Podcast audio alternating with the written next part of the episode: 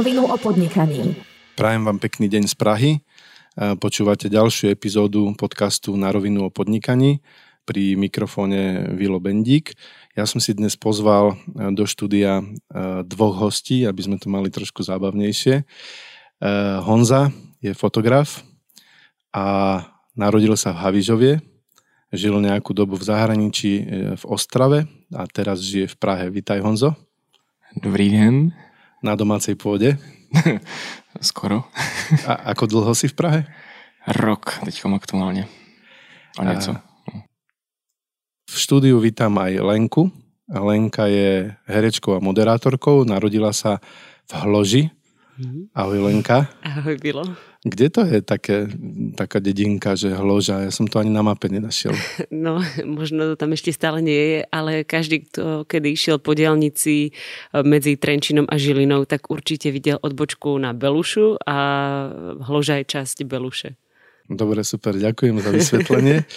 Lenka absolvovala konzervatórium Desidera Kardoša v Košiciach a neskôr... V Topolčanoch. V Topolčanoch. Mm-hmm ospravedlňujem sa tak v Topolčanoch, ospravedlňujem sa škole a neskôr e, vyštudovala ešte hereckú školu v Prahe.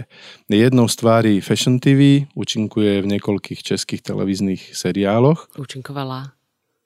To už je história? tak ako to sa tak mení, že človek nechce byť stále na jednom mieste a tak rôzne pendluje. A nejakú dobu žije takisto v Prahe. Áno, nejakú dobu, zhruba 12 rokov. E, špecialita Lenky je, e, čo o nej musím povedať, že jej veľkým koničkom je ultramaratón. Uh-huh. Budeme sa o tom rozprávať aj v dnešnom podcaste. Lenka má vo Vrecku už aj prvé, aj druhé miesto na pražskej stovke a nedávno v oktobri absolvovala Ultra uh-huh. s trasu s profilom 94 km s prevýšením 6200 metrov, čo nie sú veľmi uh, jednoduché čísla na beh. Když zabloudíš 97. a um, prezradím, že Honzo robí Lenke uh, podporu, takže sú často spolu na trase a trávia spolu veľa času. O tom sa budeme aj dnes rozprávať. Ja by som v prvom rade sa chcel pobaviť dnes o tom, uh, čo to obnáša pracovať na voľnú živnosť alebo niečo ako na Slovensku my to hovoríme, že SZČO, samostatne zárobkovo činná osoba. Ja to neviem vysloviť česky, takže Honzu poprosím, ako sa to povie česky. Uh, pressure on me, OSVČ, uh, osoba samostatne výdelečná, samostatne výdelečne činná. Takže týmto začneme a potom neskôr sa posunieme ešte do iných tém. Honzo, ja by som sa na úvod chcel teba spýtať. Uh, ty funguješ ako fotograf, No. Kedy, si, kedy si začal pracovať ako fotograf? Bolo to stále, alebo predtým si robil niečo iné? Moje geneze je úplně jakože taková obloukem, bych to nazval. Já jsem v podstatě, jak jsem si zmínil v úvodu, bydlel v cizině a dělal jsem prostě, nebo respektive studoval jsem a mm, pracoval v Anglii a jedno léto jsem se prostě rozhodnul, prostě jsem řekl, že v Anglii nezůstanu, a že pojedu prostě někam jinam, tak jsem přišel za šéfem, a protože to byl velký mezinárodní korporát, tak jsem řekl prostě jedu někam jinam, chceš, se, aby to bylo přes firmu, tak uh, mi dej nabídky, pokud ne, pořeším to sám. No a tak přišel a dal mi takhle jakože nabídky, ukázal, hele, tady bychom tě potřebovali v Praze, tam jakože se rozjíždí pobočka, já jsem říkal v žádném případě a skončil jsem eh, jako nemluví, nebo španělsky nemluvící člověk v Barceloně, protože jsem si řekl, mohlo by tam být fajn léto. No a ten den předtím, než jsem odletěl do Barcelony v roce 2000, to bylo nějak 31. května 2006, tak jsem si koupil svoji první zrcadlovku a potom to zkrátím, tak jsem někdy zhruba řekněme až jsem se cítil, že jsem schopný si, nebo že se mi to líbí mě osobně, že jsem já spokojen s výstupem, tak jsem někdy zhruba kolem roku 2010-11 jsem řekl, OK, jdu si za to vzít peníze třeba. Čiže po nejakých 4 rokoch uh, si sa rozhodol, že odídeš z korporácie, ak to do, dobre tomu rozumiem? Uh, ne, ne, ne, ne. Uh, rok dva, no to jsem vždycky takové komplikovanější. Já jsem se v roce 2008 vrátil jako do České republiky a vrátil jsme, máme prostě nějakou rodinnou firmu a s tím, že nějak jakože teda s mojí mamkou budu mm, podnikat a jak v podstatě bylo jakože naše jako nadšení v začátku jako docela společné, tak pak jsme usoudili, že, že nám to nějak jakože spolu nefunguje, takže jsem se vydal svojí vlastní cestou. A řekněme teda 2010-2011 jsem šlápl do toho, toho ocení. No.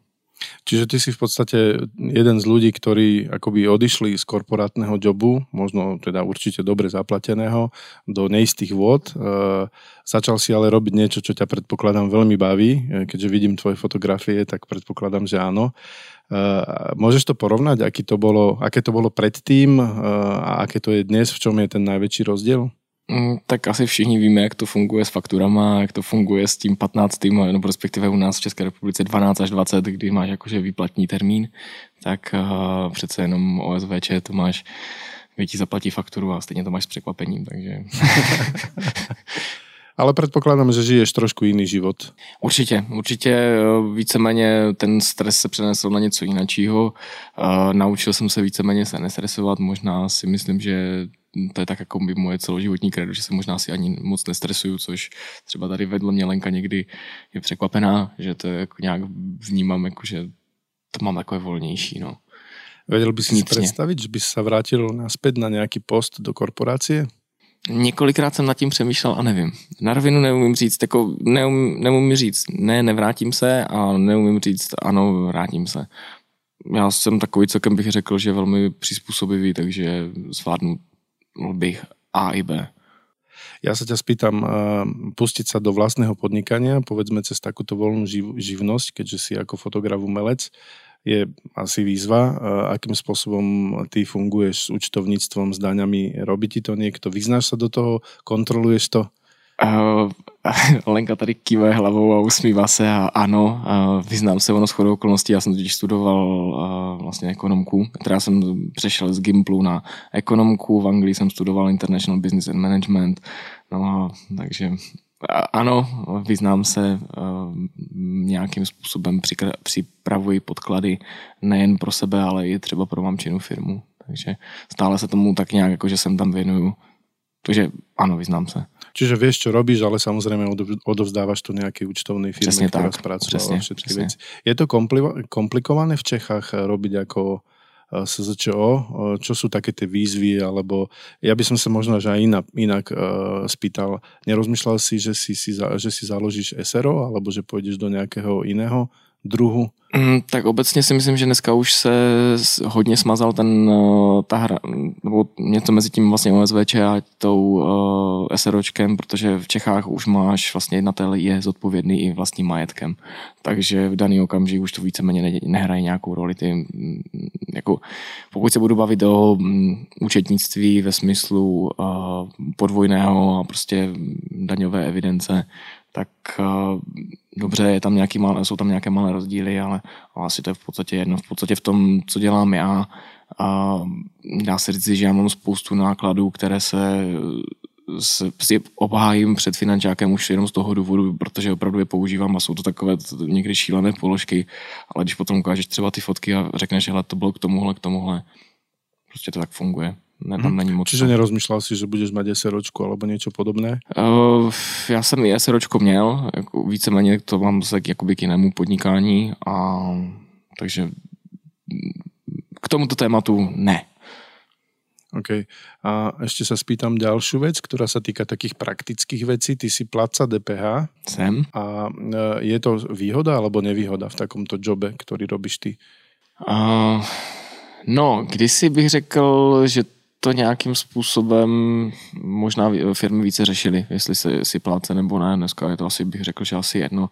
Obecně si myslím, že to pro mě výhoda je, protože já v podstatě jako reklamní fotograf eh, dělám více s firmama, já teda nedělám s koncovými zákazníky, téměř minimálně.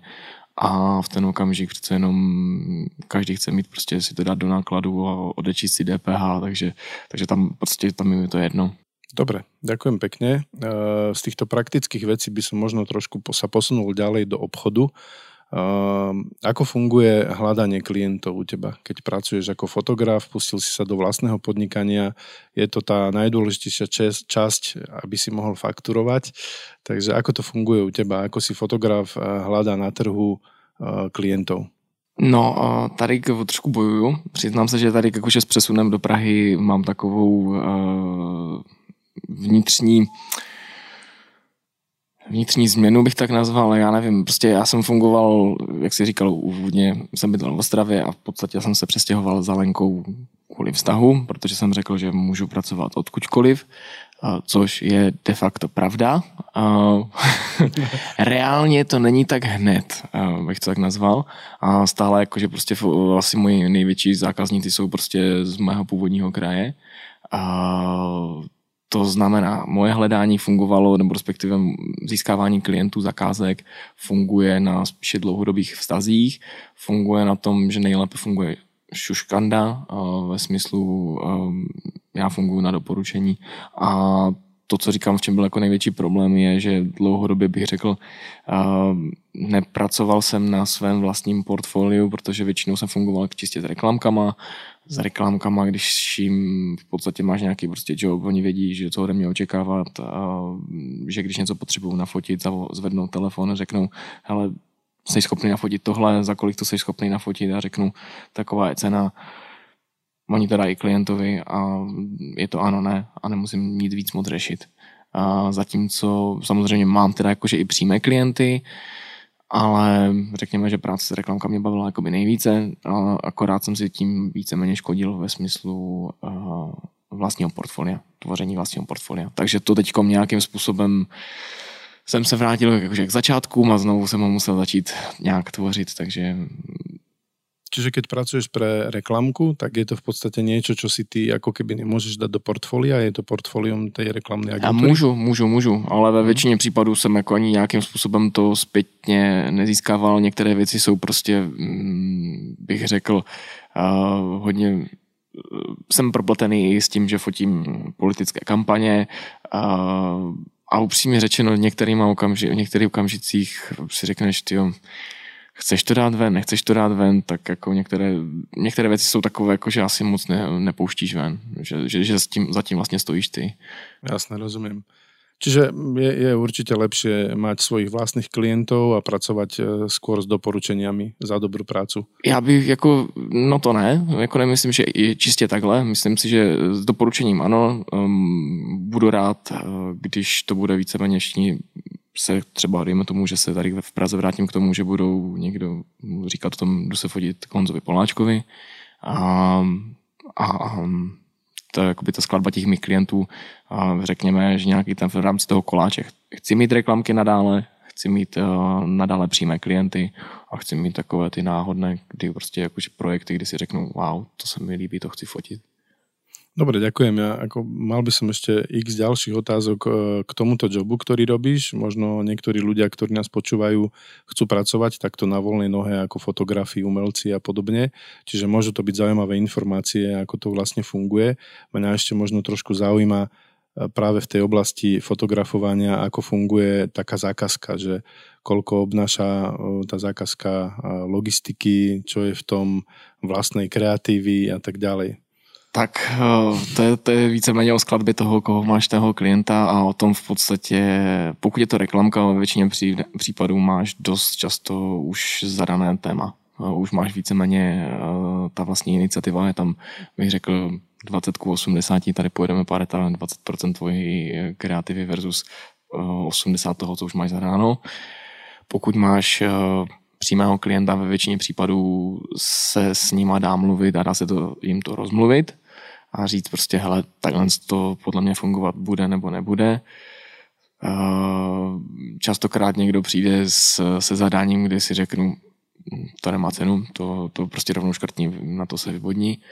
A, a víceméně dělám, dělám to tak, jakože pokud to cítím, že to tak má fungovat, že to bude fungovat, tak řeknu, bude to fungovat za mě, a nebo to nebude fungovat. A tak, jak jsem říkal o tom úvodu, že mi dlouho trvalo, než jsem si to, za to nějakým způsobem začal brát peníze, než jsem byl s tím spokojený, tak stejně tak jako, když já s tím spokojený nejsem, tak to asi nepouštím. Jako nějak, jako, že prostě kroutím se jak červ a, a, a no prostě nepustím to. Jako... Radši si ne, nezobereš ty peníze?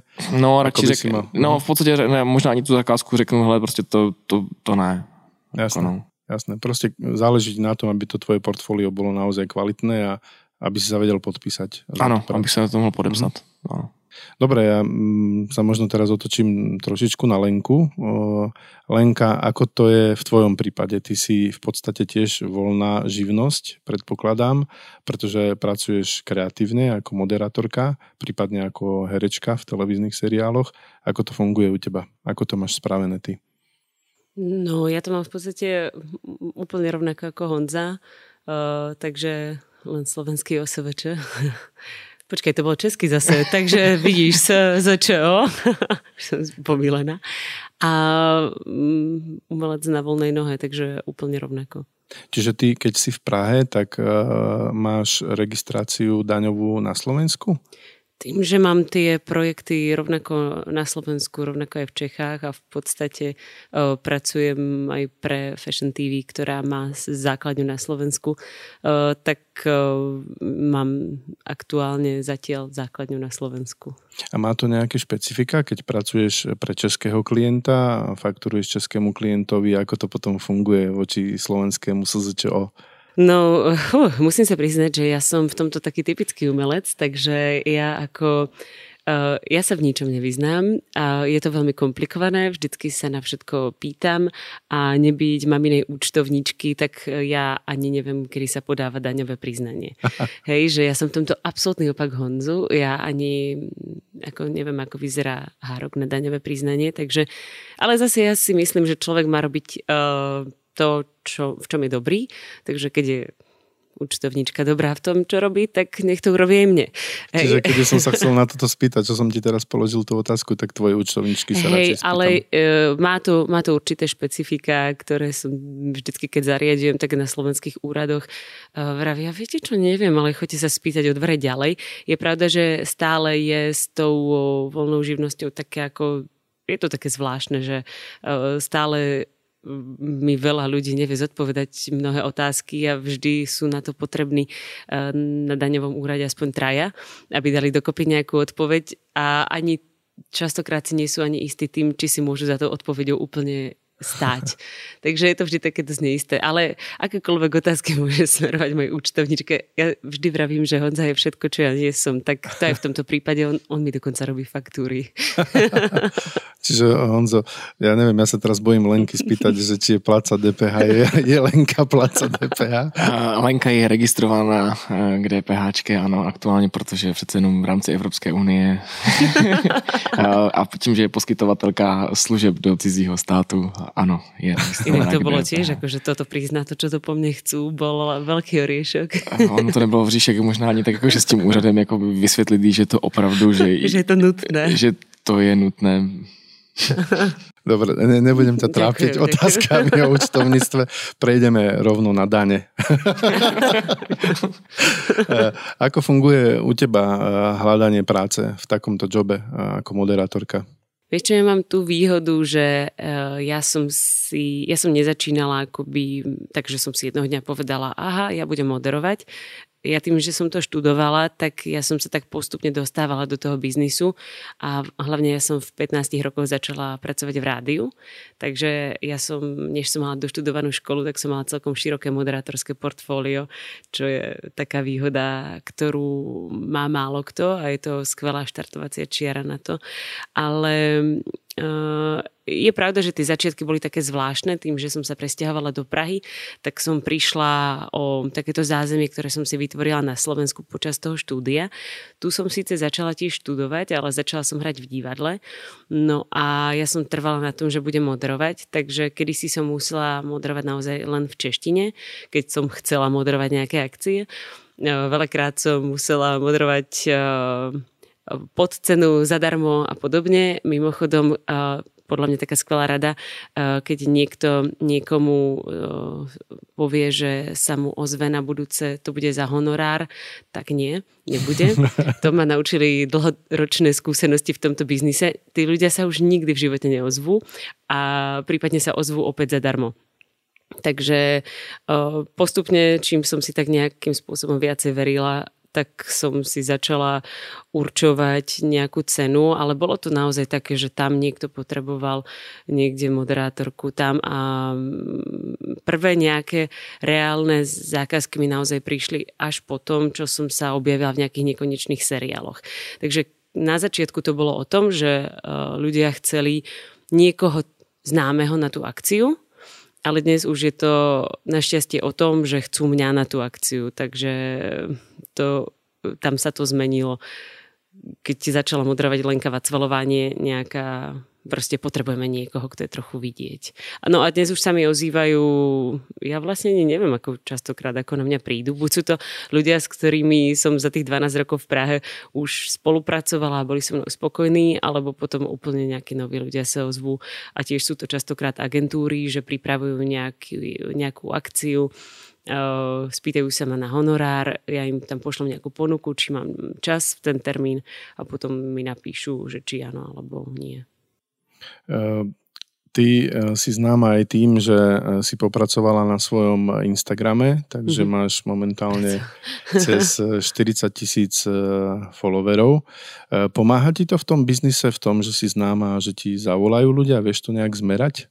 No, nemyslím si, že by mi volali na základe tohoto, že, že im odmoderujem akciu, lebo asi by im to úplne nič špeciálne nedalo ale väčšinou mi volajú, lebo potrebujú dobrého moderátora. ale to mi zase prináša uh, ten Instagram nejaké iné, uh, ja neviem ako to nazvať, nejaké iné spolupráce, uh, čo sa nejakého online marketingu týka. No, na toto som sa chcel spýtať a som sa tešil, že prídeš, pretože my sme sa už bavili o využívaní sociálnych sietí v biznise, mm-hmm. tuto v podcaste a Eh, veľa ľudí dnes možno má také prehnané predstavy o Instagrame. Možno taká prvá vec je, že ako získať 40 eh, tisíc eh, followerov, lebo samozrejme ľudia za tým hľadajú nejaký fake, nejaké kupovanie, rastlo to organicky, neorganicky, ako to bolo v tvojom prípade. No, to keby som tušila, tak to know-how predávam. tak to bohužiaľ, ja neviem. Uh, ono to tak nejak ako hm, prišlo asi nejak prirodzene, ale Uh, ja si myslím, že mi určite do veľkej miery pomohlo aj práve to, že sme s Honzom spolu, pretože tým, že on fotí, tak a ten Instagram je založený práve na tej vizuálnej stránke, tak uh, je to nejakým spôsobom hm, vizuálne zaujímavé čo je veľký bonus. No, áno, Honzo musí na sebe popracovať, on tých followerov má trošku menej. Ale ja som to práve vravela nedávno, že Honzo je síce uh, uh, virtuálne uh, takmer neaktívny, na druhú stranu uh, väčšina môjho virtuálneho obsahu je z jeho rúk. Hej. že vy ste vlastne taká známa, taká klasická Instagramová dvojica, hej. Že... za, za, za dievčaťom je chlapec, ktorý si odmaká svoje s fotkami. Ale ono je to mm, samozrejme o tom obsahu, ako ty si vravel, že, že môžu byť ako fejkovi a podobne, tak v dnešnej dobe už si to všetky agentúry vedia veľmi dobre zmerať a to číslo nie je rozhodujúce. Práve, že väčšinou už tie agentúry cieľia na, nejakú, ne, na nejakých ľudí, ktorí cieľia na nejakú konkrétnu skupinu a má to pre nich oveľa väčší zásah ako niekto, kto má nejaké obrovské číslo. Dívajú sa na to, koľko komentárov má ten daný príspevok a ako zaujal, koľko ľudí si ho zobrazilo a podobne. Že všetky tieto veci merajú, už sa nedívajú len na to konkrétne číslo. Spomenula sa agentúry, to znamená, že ty aj spolupracuješ s nejakými agentúrami? Akým spôsobom to funguje? No, funguje to tak, že mi napíše nejaká agentúra, pošle mi nejakú ponuku, ale ja sa nejakým spôsobom pozriem primárne, či je to pre mňa zaujímavé.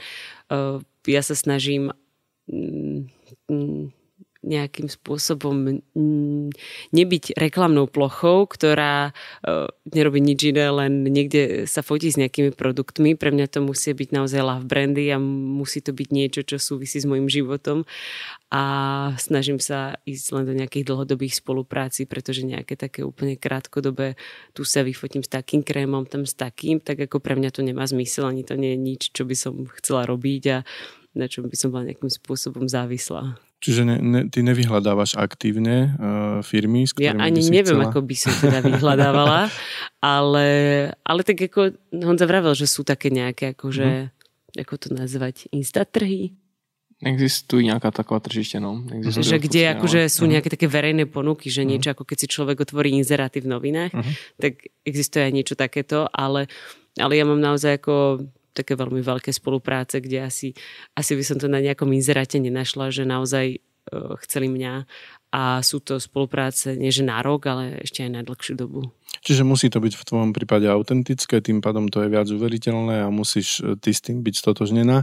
Ako to potom funguje v praxi? Skús troška posluchačom objasniť, že čo sa deje, keď ťa osloví taká agentúra, ten produkt sa ti páči, e, čo potom?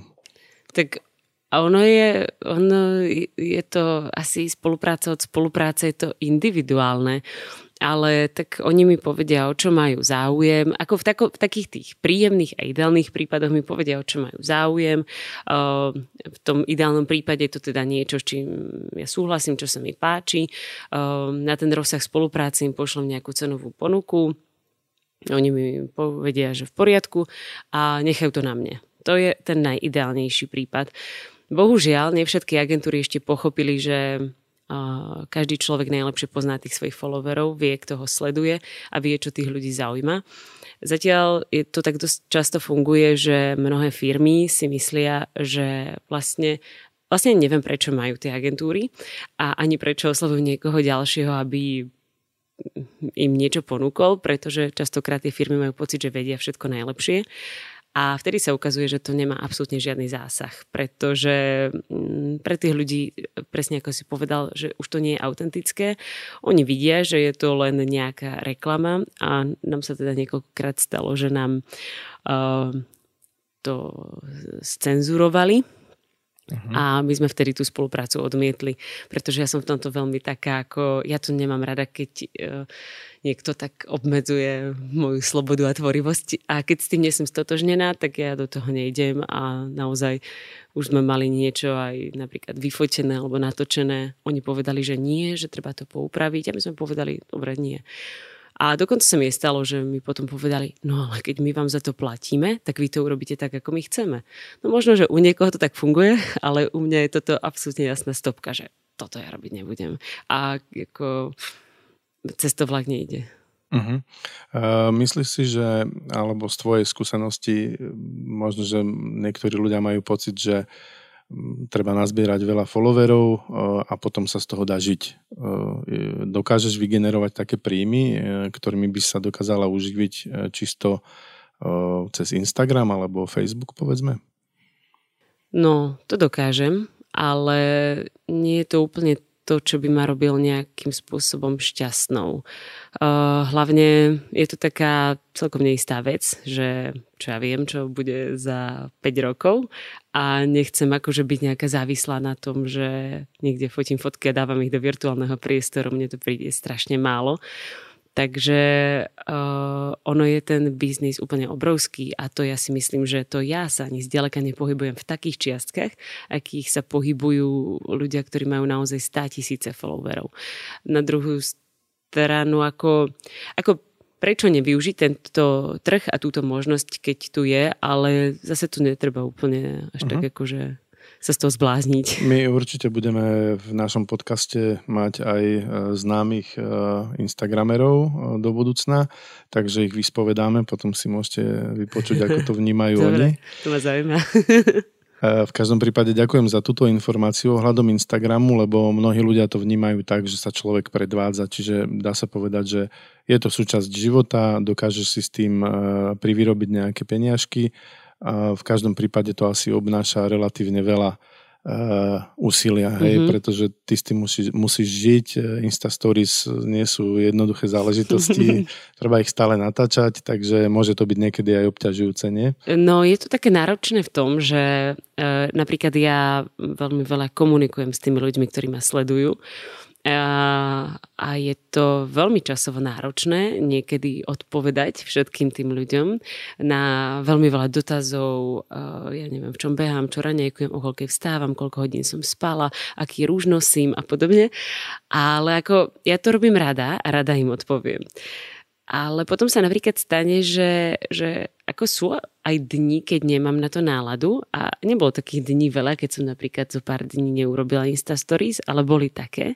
A ja som potom mala úplne zahrnutý inbox, či som v poriadku, či žijem a či sa mi nič nestalo. Tak toto je na to veľmi náročné. A potom je samozrejme mm, náročné aj to, že keď niekde sme, že my veľa cestujeme a vlastne neustále nejakým spôsobom, e, keď ho, Honzu bombardujem tým a prosím ťa, myslíš, že mi môžeš už poslať tú fotku a, a stiahol by si mi tie videá? Tak, tak ako e, potom to znamená, že my celý deň sme niekde v horách, kde ako fakt reálne e, športujeme, že to není také, že ja by som si niekde fotila zadok pred zrkadlom, hej, že ako my reálne športujeme. A potom po celom tom dni, keď sme unavení, tak ešte mi niekde stiahne fotky, aby ja som si ich postla. Občas to zaberie celkom času. Honzo kľudne sa vyjadrí o svojom živote s Instagramerkou, lebo to, čo rozpráva Lenka, je také hrozostrašné. Hej, ako ja to... Slyšíš, že tady ticho, jo? ono, ono v podstatě to není to tak snadné, jako opravdu tak někdy um, Dlouho nám trvalo, než jsme to synchronizovali ty naše dva životy, protože Lenka je, bych řekl, uh, ona je neskutečný introvert. A, a Já prostě... jsem si myslel, že je to opačně právě, ale no, tak dokáže to prežít. A právě, že, jako, že ona prostě v momentě, ale ona má upřímnou lásku k tomu, jako by prostě být před tím uh, mikrofonem, být prostě viděna.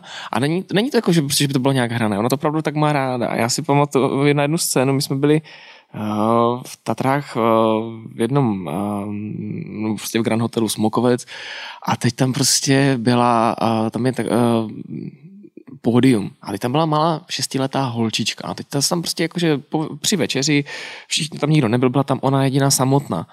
A ona se tam postavila na to pódium a teď komu tak s takovou dámy a pánové, dovolte mi představit vám, podívala se vpravo vlevo, dramatická pauza, seba. A já a to jsem tam, já, či čo? V mých očích do určité míry, ale tam, to, tam se jednalo o to, že tam byla ta holčička malá, která už prostě chtěla být tou, eh, jakože uh, měla to v sobě.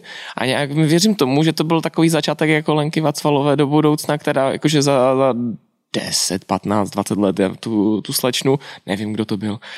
A prostě, že ji někdy uvidíme stejným, stejným tím nadšením. No a v podstatě, jak je teda Lenka introvertní, tak já jsem naopak prostě strašně extrovertní, ale v momentě, kdy se o cokoliv pokouším vyjádřit, tak prostě, tak, tak radši mlčím. Ale nie je to tak, že akože Honza sa všade chce dávať s každým do rečí a ja tým, že ma nejakým spôsobom nejakí ľudia poznajú, tak ako častokrát ma niekde rôzne zastavujú, chce ma osloviť. A teraz ja vždy hodím taký ako vydesený pohľad, že snad sa so mnou nebudú rozprávať. A teraz len sa pozriem na tú Honzu. A ako keď mám šťastie, tak sa s nimi rozpráva on, keď nemám, tak sa rozprávam ja, ale tak ako pre mňa je to tiež o takom vystúpení z tej komfortnej zóny. A je to paradox, lebo ako ja nemám problém stáť pre tisíc ľuďmi a moderovať, ale ako už v momente, keď by som sa mala s tisíc ľuďmi rozprávať, tak je to pre mňa náročné. Strašně se zlepšila mimochodem, pardon, strašně se zlepšila, protože ne, jako když vidím tu genezi, jakože před dvěma lety, eh, když bylo zvonilo nějaké neznámé číslo, tak byla schopna mi podat telefon a, a říct prostě zdvihni to. Zdvihni to. A já, proč to je tvůj telefon? A později to přicházelo jako, že můžeš tam jako prostě kamkoliv, když si bylo třeba volat, tak Lenka přišla s telefonem a tak jako uh, voláš tam a tam a já, aha.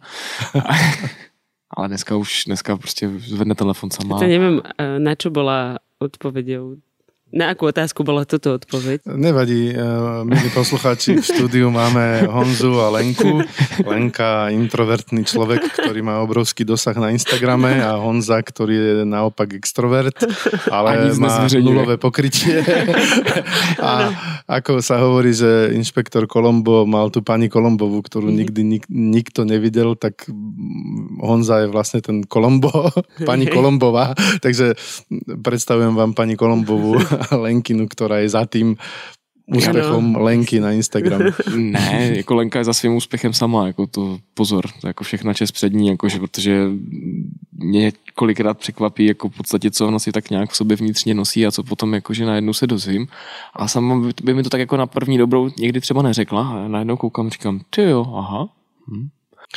No ja by som teraz premostil eh, pri tejto diskusii, ktorú ste začali, pretože sme sa začali baviť o, najprv o podnikaní, o tom, ako to funguje s voľnou živnosťou, a aké to má špecifika, ale vy samozrejme robíte aj veľa ďalších aktivít okrem podnikania, pretože trávite eh, strašne veľa času na horách, je to váš koniček.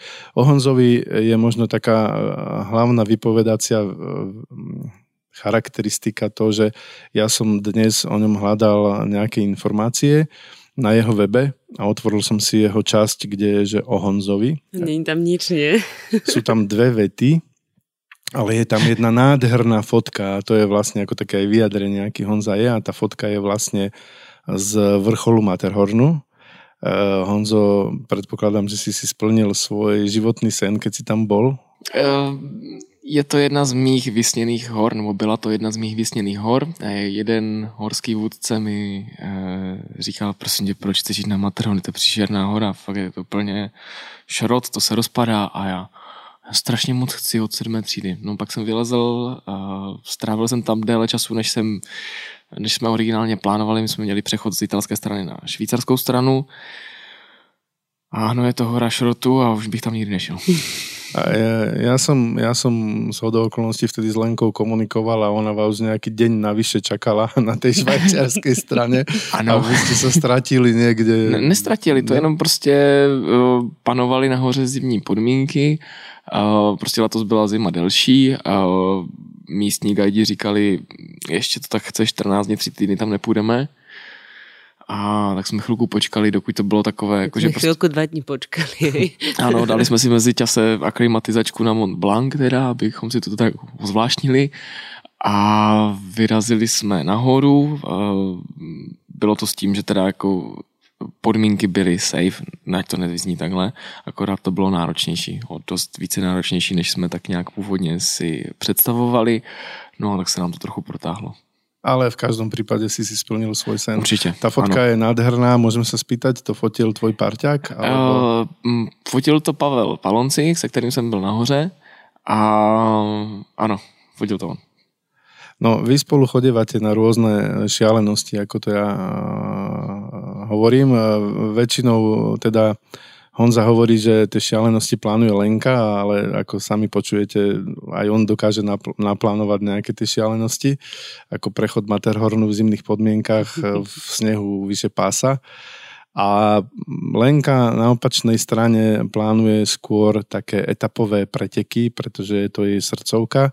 Okrem toho, že teda je veľmi dobrou ultrabežkyňou z môjho pohľadu, mm, pretože naozaj má aj výsledky na pretekoch, tak ty Lenka si vymyslíš občas takú proste blbosť, že poďme si prebehnúť, že 800 kilometrovú trasu. Prečo, prečo práve takéto trasy? Prečo Kungsleden? Prečo cesta SNP? Ako prvý takýto, prvá takéto vec bola vlastne bol beh z Košic do Bratislavy. Prečo, prečo to robíš? Neviem. A čo si to robíme? Mám na život facka. No, tak ako... Ja som vlastne, keď som sa prvýkrát rozhodla, že pobežím niečo takéto dlhé, tak to bolo práve to z Košic do Bratislavy. A ja som si vravela, veď ako väčšine ako niekde sú také e, nejaké, že niekto dal niečo takéto ako za 3 dní a, a rôzne ako rekordy a tak, ale ako veď nemusí byť všetko len o nejakom tom rekorde, nemusí byť všetko len o tom, že to niekto urobí najlepšie, najrýchlejšie, i, i keď akoby táto doba k tomu tak nabáda, že, že musíme byť v niečom naj, ale že tak ako nie je to nič, čo by nezvládol urobiť aj bežný bežec. Hej. A ja som chcela vedieť, že kam ma to až pustí, že či ma to naozaj pustí k tomu, že zvládnem každý deň zabehnúť. V tomto prípade to bol maratón. A tak som si povedala, že tak keď to neskúsim, tak nezistím. A keď som to teda každému povedala, tak každý, aj e, vrátane Honzu si ťukal na čelo a myslel si, že je to blbosť. Jediný, kto je... Do dneška si to myslím. Jediný, kto je taký ako pre takéto veci, že a super, je moja mama, tá akože... ono totiž tahle celá historka vznikla, ty dvě seděli spolu ve vlaku, jeli někde z Košic prostě domů a a dívají se z okna a říkají, ty jak dlouho by to asi tak trvalo třeba běžet? no, tak, tak trvalo to 10 dní, nie 11 vlastne, či 10? Mm-hmm. 11. 11. A bol to tak ako, bol to zaujímavý zážitok, ale vlastne mm, bolo, bolo to na pohodu relatívne. Potom som skúsila práve mm, tú švedskú divočinu, to má... Na... Čas všechno jakoby vyléčí, protože ono to tak na pohodu nebylo. No nebolo, ale ako človek si pamätá eh, len to lepšie, pretože ten mozog vytesňuje tie negatívne zážitky.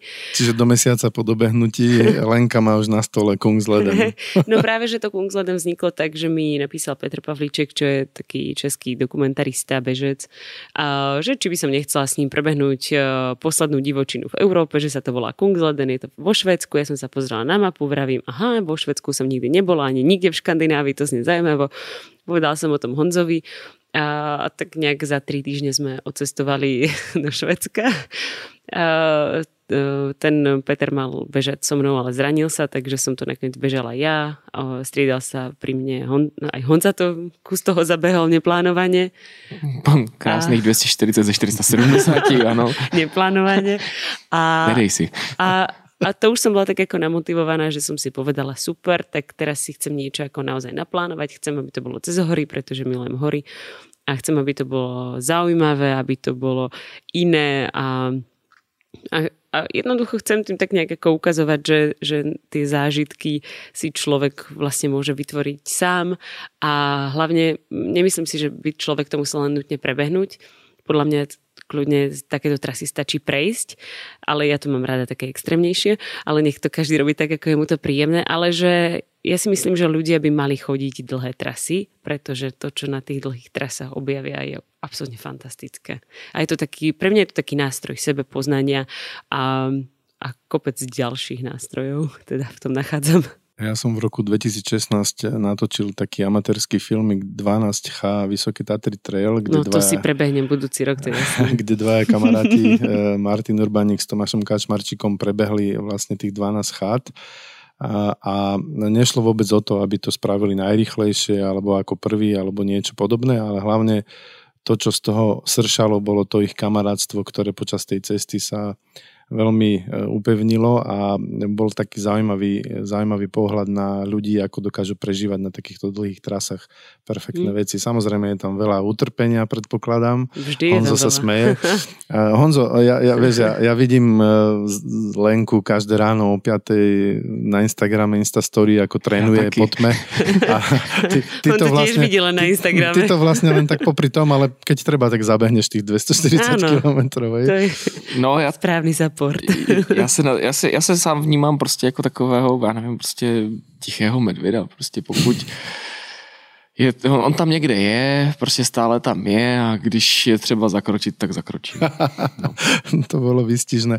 Uh, Lenka, čiže teraz si vysvetlila, že prečo to robíš. Uh, je to naozaj o tom spoznávaní, o tom možno spoznať nových ľudí, e, čo ty považuješ za taký trošku pre teba neúplne takú ideálnu polohu, ale e, my sme sa vlastne stretli pri tom, keď e, si išla bežať cestu SNP. Cesta SNP na Slovensku má 770 kilometrov podľa toho, ako to kto meria, s akými hodinkami. U mňa to malo 770. A s tým, že ľudia bežne tú trasu chodia, nie bežne, ale niektorí sa do toho dajú, pár ľudí sa rozhodne, že ju prebehne. Mňa na tom projekte zaujalo to, že ty si to nebežala len preto, že si to chcela zažiť, ale ty si popri tom ešte niečo robila, to by som chcel ešte by si nám vysvetlila, že čo to bolo.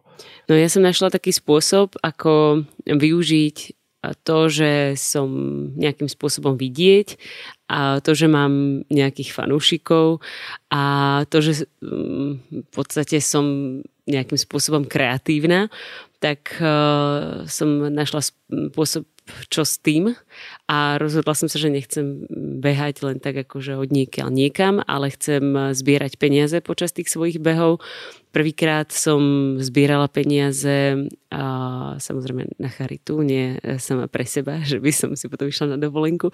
A, tak prvýkrát som zbierala peniaze na tom z Košic do Bratislavy, kde som vyzbierala, koľko to bolo? 2000 eur. 2400. Ja som si dala za cieľ vtedy, že vyzbieram 500 eur a vyzbierala som teda 2400. A na tom SMPčku sme si povedali... Ja si pamatuju, teda v podstate Lenka přišla s tím, s tou poprvé z té schůzky a říká, já jsem si dala cíl 500, myslíš si, že to dám? Říkám, Lení, to dáš hodně, hodně víc. No a potom vlastně na tom SMPčku som si dala za cieľ, že teraz začnem na tých 2400 eur. No a vyzbierala som 8448 eur na zážitkovú terapiu onkologických chorých detí.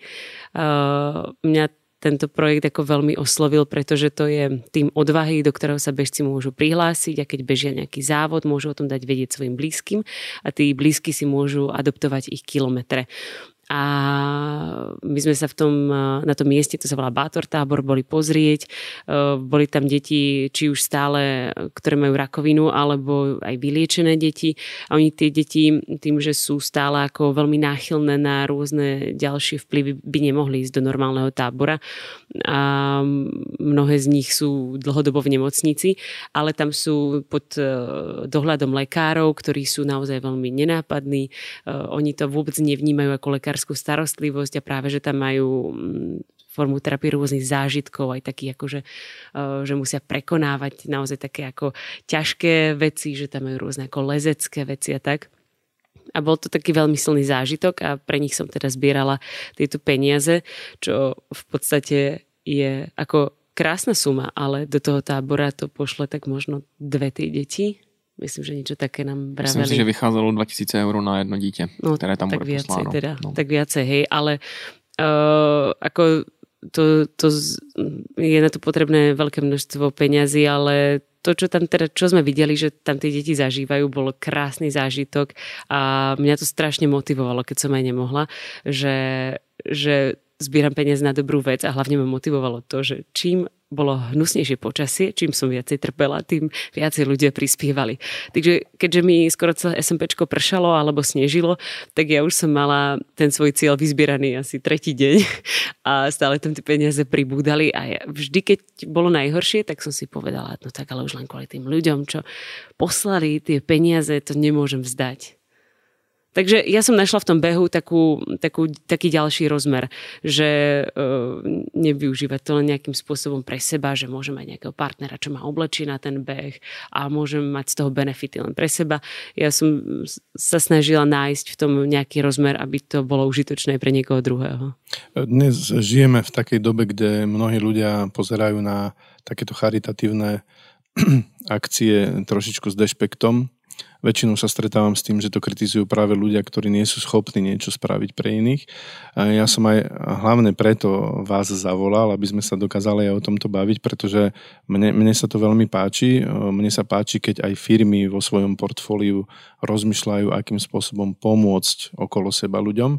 Takže spojiť takýto koniček ultrabehanie so zbieraním peňazí pre ľudí, ktorí to potrebujú, je pre mňa úžasná vec tá komunikácia okolo toho, bez, bez toho by sa to samozrejme, že nedalo spraviť, ľudia o tom mm. musia vedieť.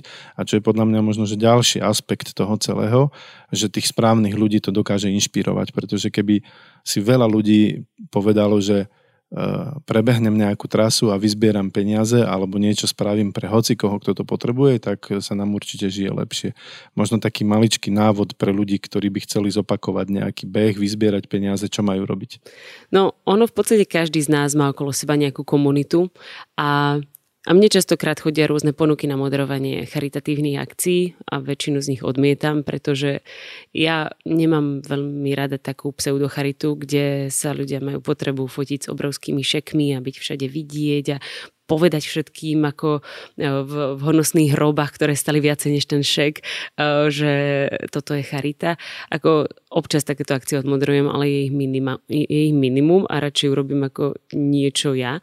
No a nemusí byť človek len nejak známy, aby mal okolo seba tú komunitu. Tak je trochu menšia, ale je tá komunita.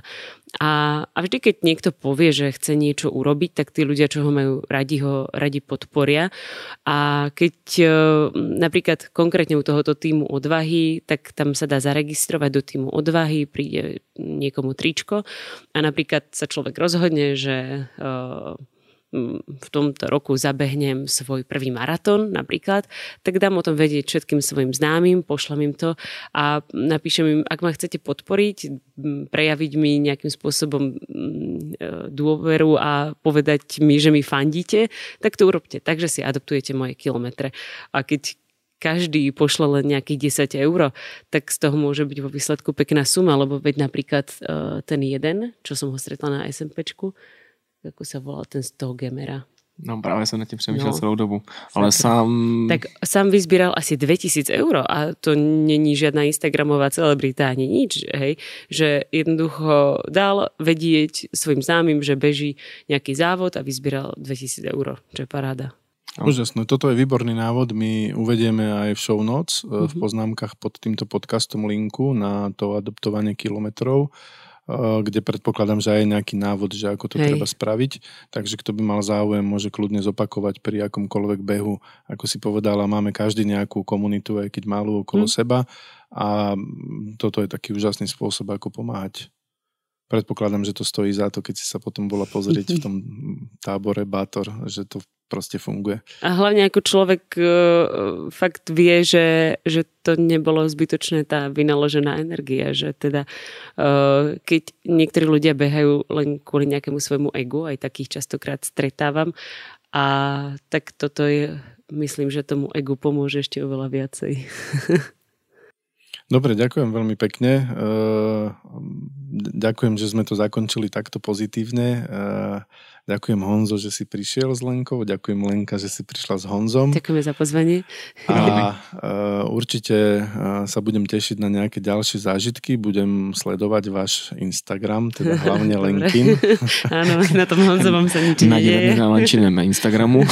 všetky, všetky kontakty nájdete v poznámkach pod týmto podcastom. Vážení poslucháči, toto bola Lenka Vacvalová a Honza Poláček a e, my sa budeme počuť určite pri ďalších podcastoch. Sledujte nás, e, teším sa na ďalšie zaujímavé epizódy. Do počutia.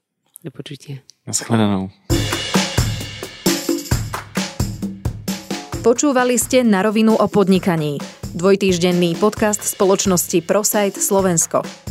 Podcast na rovinu o podnikaní nájdete vo vašich mobilných podcastových aplikáciách alebo na streamovacej službe Spotify, ale aj na webe www.narovinu.online. Strich a produkciu zabezpečila spoločnosť Button Media. Do počutia o dva týždne.